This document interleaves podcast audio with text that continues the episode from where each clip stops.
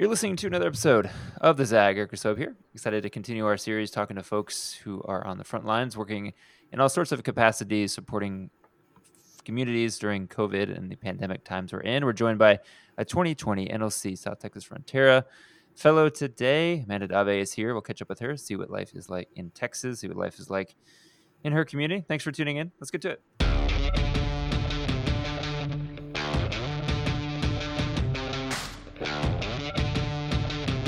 All right, Amanda, we were half joking before we started about we don't really say Monday or Tuesday or Wednesday anymore. It's just day. So on this day, just day, uh, where are you exactly in the world right now? I am in Brownsville, Texas, where the river meets the ocean. And have you been quarantined in one particular place? Have you been staying with family? What's been your day to day like? So I have been staying home in my little townhome in Brownsville. Um, I work for the School of Public Health, so we've been working from home since before the shelter in place orders were in effect. So it's been a couple months now, and um, I think I'm finally getting used to working from home. it's it's it's kind of nice now. I would imagine, yeah. And working in healthcare uh, obviously has taken on an incredibly complex importance in the last couple months. Uh, describe to folks what you are doing right now. Well, I work specifically in health promotion and behavioral sciences um, in public health. And here at the School of Public Health, we have lots of community community outreach programs. Um, we are uh, the Brownsville Regional Campus of the UT Health Science Center Houston. So there's lots of branches throughout Texas.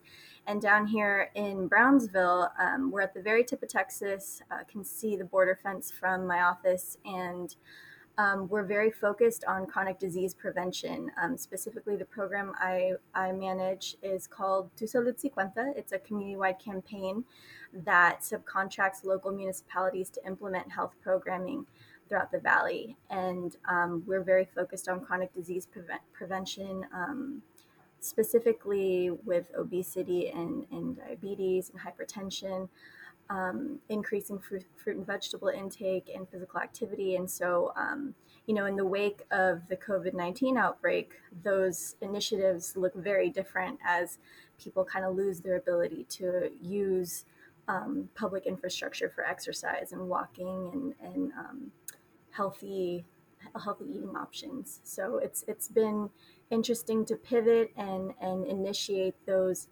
um, those projects online, but it's it's been it's been a, it's been a process. Um, so yeah. and then, do you feel like is there or has there been certain messages that you feel like have resonated more than others, at least in terms of informing the public what is accurate science or what is the best way to uh, avoid contracting COVID nineteen? What things have worked the best so far?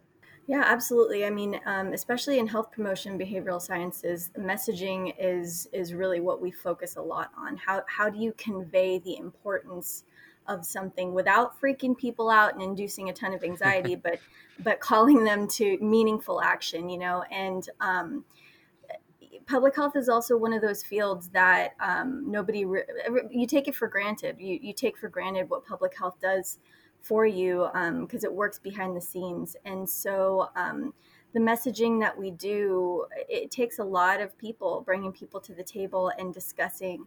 Um, you know the theory behind the message and um, how to implement it in a culturally acceptable way in a way that people will understand um, and appreciate uh, so so those discussions take a lot more effort than um, people would assume and people actually listening to that messaging is is um, you know it's it's it's an ongoing process for sure. That requires feedback from the community and, and listening to the community and hearing their concerns so that you can respond in kind.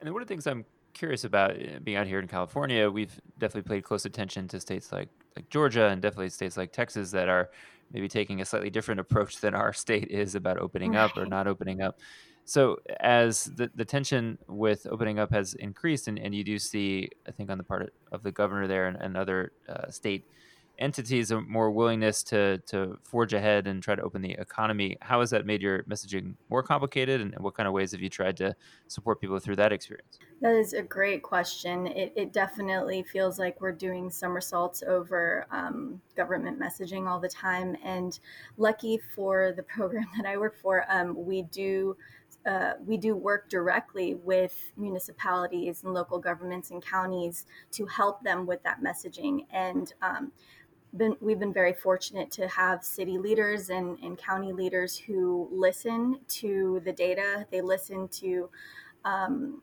the the interpretation of the data that is given by our dean um, at the School of Public Health here, Dr. Belinda Reininger, and um, as well as our former dean, Dean Dr. Joseph McCormick. Um, so we have a lot of expertise in the Valley um, with infectious disease, and, and, we're very lucky to have that. And we're very lucky to have um, government leaders who are willing to listen to that. So even though technically the state of Texas has opened up, the messaging that the cities and counties that we work with has put out has been very informed by the work that we're doing um, the important the importance of sheltering in place the importance of wearing masks and maintaining social distancing um, you know so we've been we've been fortunate in that way that's what I was going to ask too. How, how, would you describe people's opinions right now of wearing masks out in public? Mm, that's always that's always a an interesting one because it's uncomfortable, right? Nobody wants to be uncomfortable, especially as it's starting to creep up into 90 degrees and getting hotter and hotter, and the humidity's getting crazy. So, um, you know, messaging around masks is has really been focused on um, protecting the people around you. You wear a mask um, not necessarily just to protect yourself, but um, to protect others from um, what you may potentially be carrying um, that people don't know about. And the more people that wear masks, the more we protect each other. So that's that's really the core of the message that we try to get across. Yeah, well said. When we come back, we'll talk a little bit more with Amanda about life in NLC in a chapter in its first year, NLC South Texas Frontera. We'll hear what that experience was like because it was definitely an interesting one. Thanks for tuning in. We'll be right back.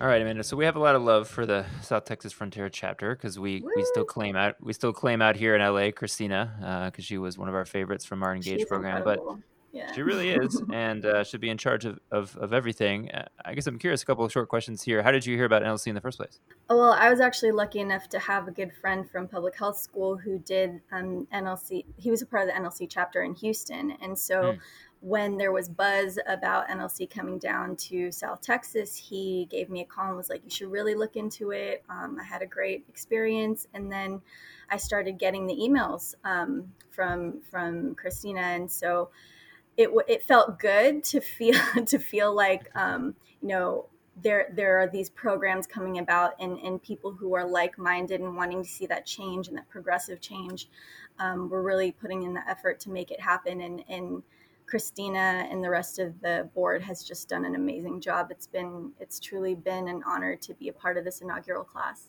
And did you feel like there was enough time to bond because you had what three sessions together in person before things went virtual? Yes, actually, I, I think you know that very very first session of NLC uh, they they really break the ice for you. so I feel like um, in a lot of way the bonds of friendship are formed to that communal stress response. so like I, I, feel like that first session really puts you in a state of being vulnerable with each other about who you are and what you want from your life and what you want to achieve. And and from that point. Um, you know we've been we've been very cool with each other and and feel um, I feel very close with my fellows despite despite the virtual um, distance we have now. And then in terms of next year's class, and uh, there's still a little bit TBD on what the exact format will look like, but hopefully there'll be a little more opportunity for us to get back with folks close together in one room. But either way, how would you pitch the program to someone who is considering it now that there's been one class that's gone through it? So the way that I would pitch the program is really the way it's it's made me feel and and what I feel coming out of it. You know, um, anybody who's looking to be a part of a fellowship like this has a desire to do something good, I think, has a desire to make some sort of positive change. And NLC really gives you that opportunity to feel that, to be surrounded by people who believe that um, and, and, believe that you can achieve whatever progressive change it is that you want. And and I think that energy um, in one place, immersed in a weekend together on a monthly basis, has just been so invigorating for me. Um, you know, going through the day to day, and especially working in public health, we we are very um, focused on on doing the best we can for the population, for the common good. But this experience has really shown me that I can feel like what I'm doing really can make a difference, and and I can really push to to do better and and be better and that there are people who will support me along the way well said well listen congrats on completing your first year in NLC. We hope to almost, almost, Eric. That's true. Yeah, one, yeah, one left. That's true. You're on the home stretch, exactly. Mm-hmm. Uh, but Still somehow, somehow, yeah, exactly. I'm excited to hear how that goes. Uh, I'm excited to because you guys have, have such a great social media presence. So I, I, feel like we'll be able to keep keep close tabs on, on all the capstones that are, oh, yeah, that are coming through. That, so. Yeah, definitely. Well, listen, it, it, thanks for all you've done for for the inaugural class there. I know it'll it'll pay off down the road for for future classes. And thanks everyone for listening to this episode of the Zag. Make sure to catch all our past episodes. We've dropped a lot in the last couple weeks. Two themes, if you're interested. We have many more folks like Amanda who are doing really important work for communities on the COVID front lines. A lot of those episodes, but also last week we did a series featuring a bunch of educators for Teacher Appreciation Week. Check those out too. All the places you get your podcast: SoundCloud, Spotify, Stitcher. They're all there. Check them out. And until next time, we'll catch you soon.